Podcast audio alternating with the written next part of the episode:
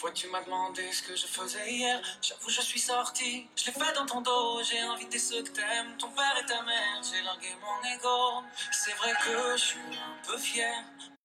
各位听友，大家好，欢迎继续收听 Amanda 的节目《世界在你耳边》。今天呢，我们和薇拉接着来聊法国。我还做了一个视频，是那个法国牛蜗牛。其实真的，如果是大家爱吃这一口的话，做起来也都特简单，叠叠香是吧？或者是来来点蒜蓉，然后搅搅到一起，来点黄油，然后塞进去。对，当然蜗牛得自己的处理干净什么的。这个国家每个每一每一年至少要吃将近五亿个蜗牛，想想看。再跟咱比较像的菜，比如还有那个煎饼果子。他们就看，但他们那个可能大多数甜口的更多一点哈，嗯，咸口的可能就是加个奶酪和火腿。咸的，对对。这个之后我又做了一个那个啥，我就说把武汉的豆皮给他们展示一下，咱武汉豆皮多丰富。总体就是这个理念，叫大饼卷一切。说了硬菜了啊，然后说了蔬菜了。这刚才提了，就提了一种甜品哈，那个甜品就是波尔多的。刚才可能我没听上集的，可能就是为了讲了，是跟葡萄酒酿造有关系。它因为其中一个就是检测的方式里面需要用那个蛋。蛋白去吸附一些杂质一样的东西，所以留了很多蛋黄儿，所以这道甜品是拿蛋黄做的哈。然后我觉得就是在法国，关于甜品真的是各个区域都有自己的代表作拿得出手了。没错，嗯，你你自己还尝试过什么？这个甜品从专业角度对他们来讲都不只是甜品了，就是一种艺术品了，真的是太厉害了。对，像家里的话，其实他们做甜品也是像我平时会做个什么苹果派啊，对吧？梨派这种都是相对比较简单的。还有再就是我有时候喜欢做面包。哎，先说说你最喜欢的是哪种法式甜品？我最喜欢的是咩夫耶，就是中国叫拿破仑了，其实就是一个千层。还有就是歌剧院蛋糕，那个对我来讲，我觉得就是腻了，太甜了，是吗？不是太喜欢吃，对，太甜了，太腻了。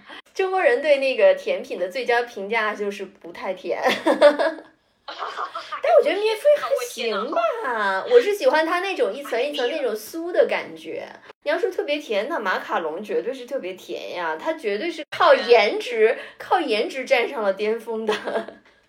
马卡龙好像最开始就在圣爱美隆小镇，就是我们上期讲的那个波尔多附近的一个联合国教科文组织纳入世界遗产的那个小镇，其实从那里开始的，有一家非常古老的店，我准备什么时候去请教一下，拍一个视频。马卡龙一直我想做，但是的确是不太容易做。你的这个手艺一定要好，一定就是点出来以后，它慢慢的沉淀下来以后，一定是个圆形，不厚不薄，而且入香出来之后是蓬松感，不是那种啪起来或者不是特别立的那种硬的，就是而且马卡龙是一定要新鲜着吃。在巴黎的时候，我家不是住在十五区嘛，离咱们学校不远嘛，对，然后我们楼下就有一个那个。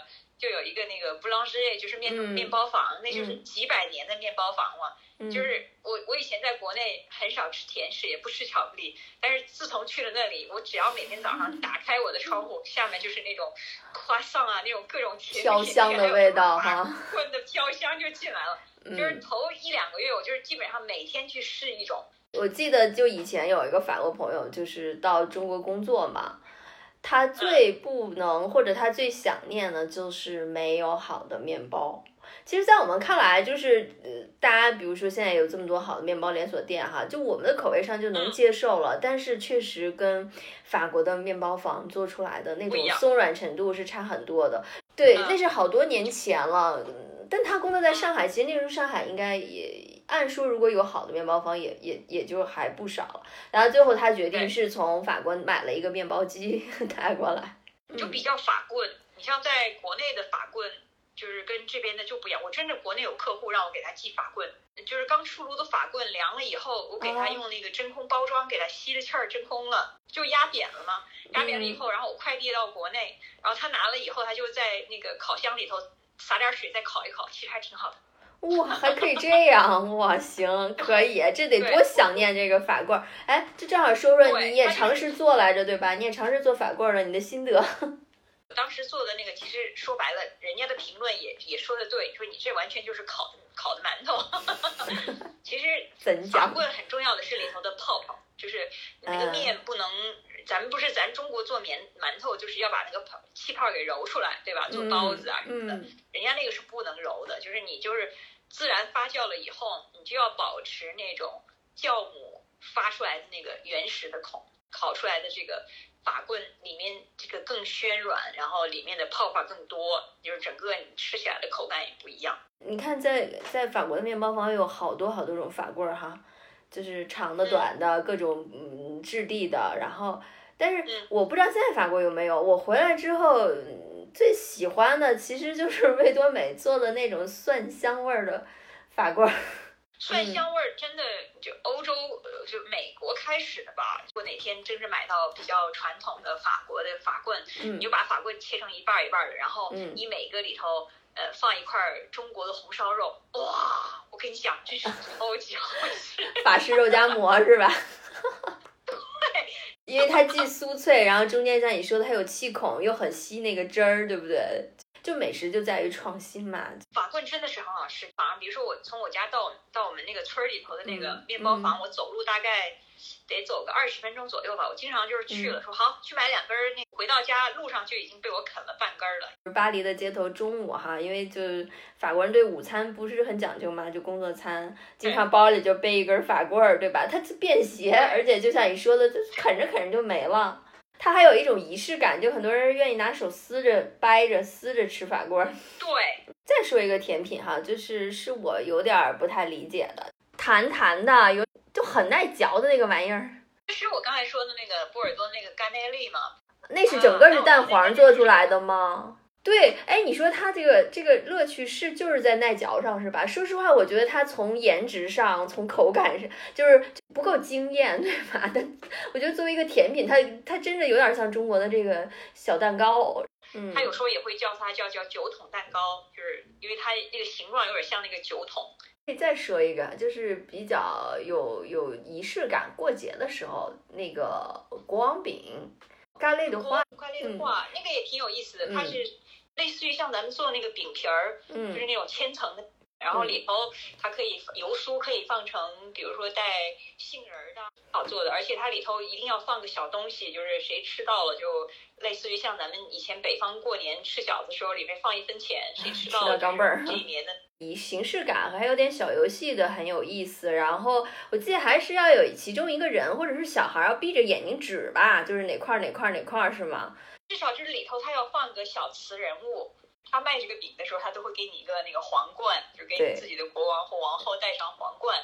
它实际上就是一个传统糕点，是在在每年一月六号左右。嗯，对。好像据说是说这个国王饼可以追溯到呃一千三百一十一年，当年阳历的第一个呃。周日的中午来尝这个国王饼，它一般配的都是那个细的，就是那个用苹果酿的一款特别苹果酒，酒精特别低的苹果烧酒，口感一般哈，但是对。对仪式感比较强，而且大家就借这个就是有好运吧，就是说白了，就你吃到这个吉祥物，算是你有好运啊。对，说完美食，我觉得可能稍微最后稍再聊聊人吧。大家可能就统一一个概念哈，但是其实不管或多或少，我觉得在各个国家，大家都其实挺爱聊这个地图炮的，对吧？就是，嗯，不管它正确不正确，但是大家就很喜欢，就比如互互相欧洲国家之间也互相会揶揄一下哈，就是一开玩笑。在巴黎住过，你应该知道巴黎人就觉得，呃，法国除了巴黎都是乡下。嗯嗯。对吧？对，专门有个巴黎人这个称谓哈，嗯。对对对对，然后或者是嗯，南部的人一听到啊，巴黎的，就是巴黎来的呀，就是诺曼底。当时就是那年，就是我们还在学校的时候，就很清很记得很清楚。嗯。然后嗯，法国朋友带我去诺曼底，他的亲戚家，因为他开的车是七十五，七十五就是巴黎的那个车牌号的开头两个字。然后就他开车的时候，别人就会给他竖竖中指的那种，就是他们特别瞧不起，就巴黎人，然后就互相瞧不起的这种。你像波尔多，其实是一个，据我的感觉吧，就是也听别人这么说过，也是比较封闭、比较排外的一个。当地的朋友跟我的解释就是，因为我们下雨下的太多了，所以人都没有这种 h a 的，就是说没有这种幽默的风趣的这种。然后像西南，像普罗旺斯那边或者马赛说那边的人就比较热情，是因为他们一天到头都在晒太阳，就心情变得很好，是对所有的人都好。所以就是这种说法吧，不一样的口音，对吧？法语法国也有，它南方的口音会在那个说话的呃尾端会向上提，像法国它会互掐，就像 普鲁兹跟里昂在争谁是第二大、第三大城市。哦，是吗？不是公认的，应该里昂就是第二大城市吗？现在图鲁兹居然要崛起了。这其实法国人自己做了一个电影哈，应该还有个续集，就是那个《Bienvenue Bienvenue c i t y 对，就是欢迎到北方来，然后讲的那个地方其实就是法国很北的一个地方，对吧？嗯，笑死人了，那个我看了好好几遍，就是嗯，啊，就说一个南方人，然后因为工作派到北方，然后南方人就会觉得 北方太冷嘛，你生活不下去，就说的像要去地狱一样的，就是但是当地的你喜欢吃那种当地的奶酪，就是看起来文文静静的，但是吃起来超级臭的那个奶酪。对，就一个南方人被派到那出差，就感觉去了一个鸟不拉屎的地方，然后而且就感觉那边也很土，然后很多文化习惯什么的，就就当然很很夸张了，然后就就把那个地方描述的比较野蛮。你就会发现，就法国电影其实跟就是英美的电影是不一样的，法国电影更偏向于生活化，就没有那种什么好莱坞的那种一定要大场面，什么各种各样的那种。不可能的任务啊，什么之之类的，它是没有的。它是讲的生活的东西，而且他们英雄主义本来就不是他们的传统吧。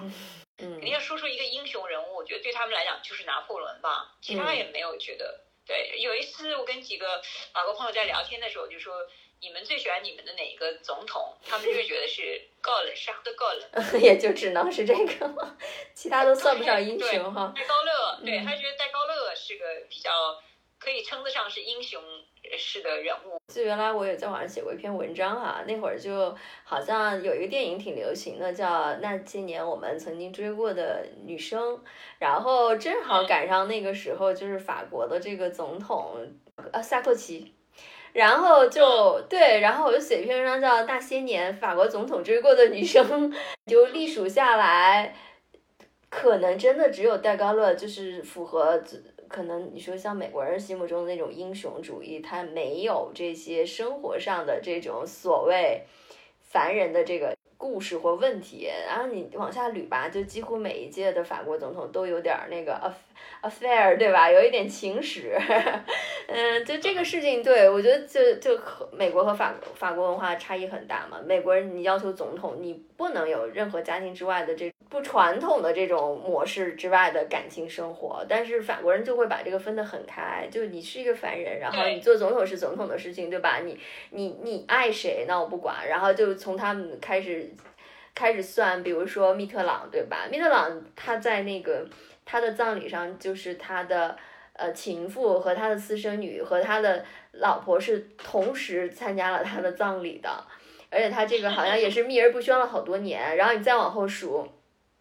像这个萨科齐，这个也是很传奇的，对不对？萨萨科齐就是，呃，当他在竞选总统的时候，他的这个呃老婆就跑了哈，就跟跟一个好像忘了是个出版商还是什么，就飞到美国就私奔了。他不 care 他做第一夫人，然后他就会说，呃，我的身上没有流着一滴法国人的血，就他很认同自己应该是一个西班牙血统吧。呃，第一夫人空缺的情况下啊，火速就就找到了新的第一夫人，意大利的血统的一个，她其实也是模特，也是歌手。再往后那个谁，奥朗德看起来就是头可能稍微有点秃，就是看着憨比较憨实的那种，但是小心思也不少呀，就是。就是首先就很传奇的，他跟他那个前女友，嗯，其实都不只是相恋多少年，然后就其实有孩子，然后而且我记得曾经就是在竞争总统的时候，是这样的，是他前女友在上上届的竞选他已经入了最后了，他是跟萨科齐，啊，但但他失败了，对吧？对手，对，嗯，败给萨科齐了，然后呃，奥朗德他是之后后一届的。后一届，然后他又打败了那个萨克呃萨克奇，奥朗德上台之后找了一个女记者，对吧？就是作为女女朋友当了一些一段第一夫人，哎。人家又是那个，嗯，老娘不干了，就是不把第一夫人当回事儿。然后之后就又传过那个传闻，就是你想想那个可爱的形象，就一个小摩托，然后去密会一个一个女星，对吧？然后曾经还有一个事儿也特别有意思，就是说他的最早的这个前女友，其实当时也是在政府内阁里面的，我忘了是环境部长吧。然后就曾经有一次是在接待外宾的时候，就是按着那个顺序，就副总理陪同还是怎么样，然后就接临时有事儿缺位了，然后就顺位顺位，然后就变成了就是他的前女友好像跟他同台，居然临时跟一个第一夫人的这个这个位置一样，对，然后就到现在的那个马克龙的这种忘年的这个恋情哈。所以法国人这个总统，从总统来看就知道他们的感情一向是很丰富多彩的。啊，谢谢 Vila 哈，这就属于法式漫谈喽。我们下期节目再见哈，Posez le genou à terre sans métaphore.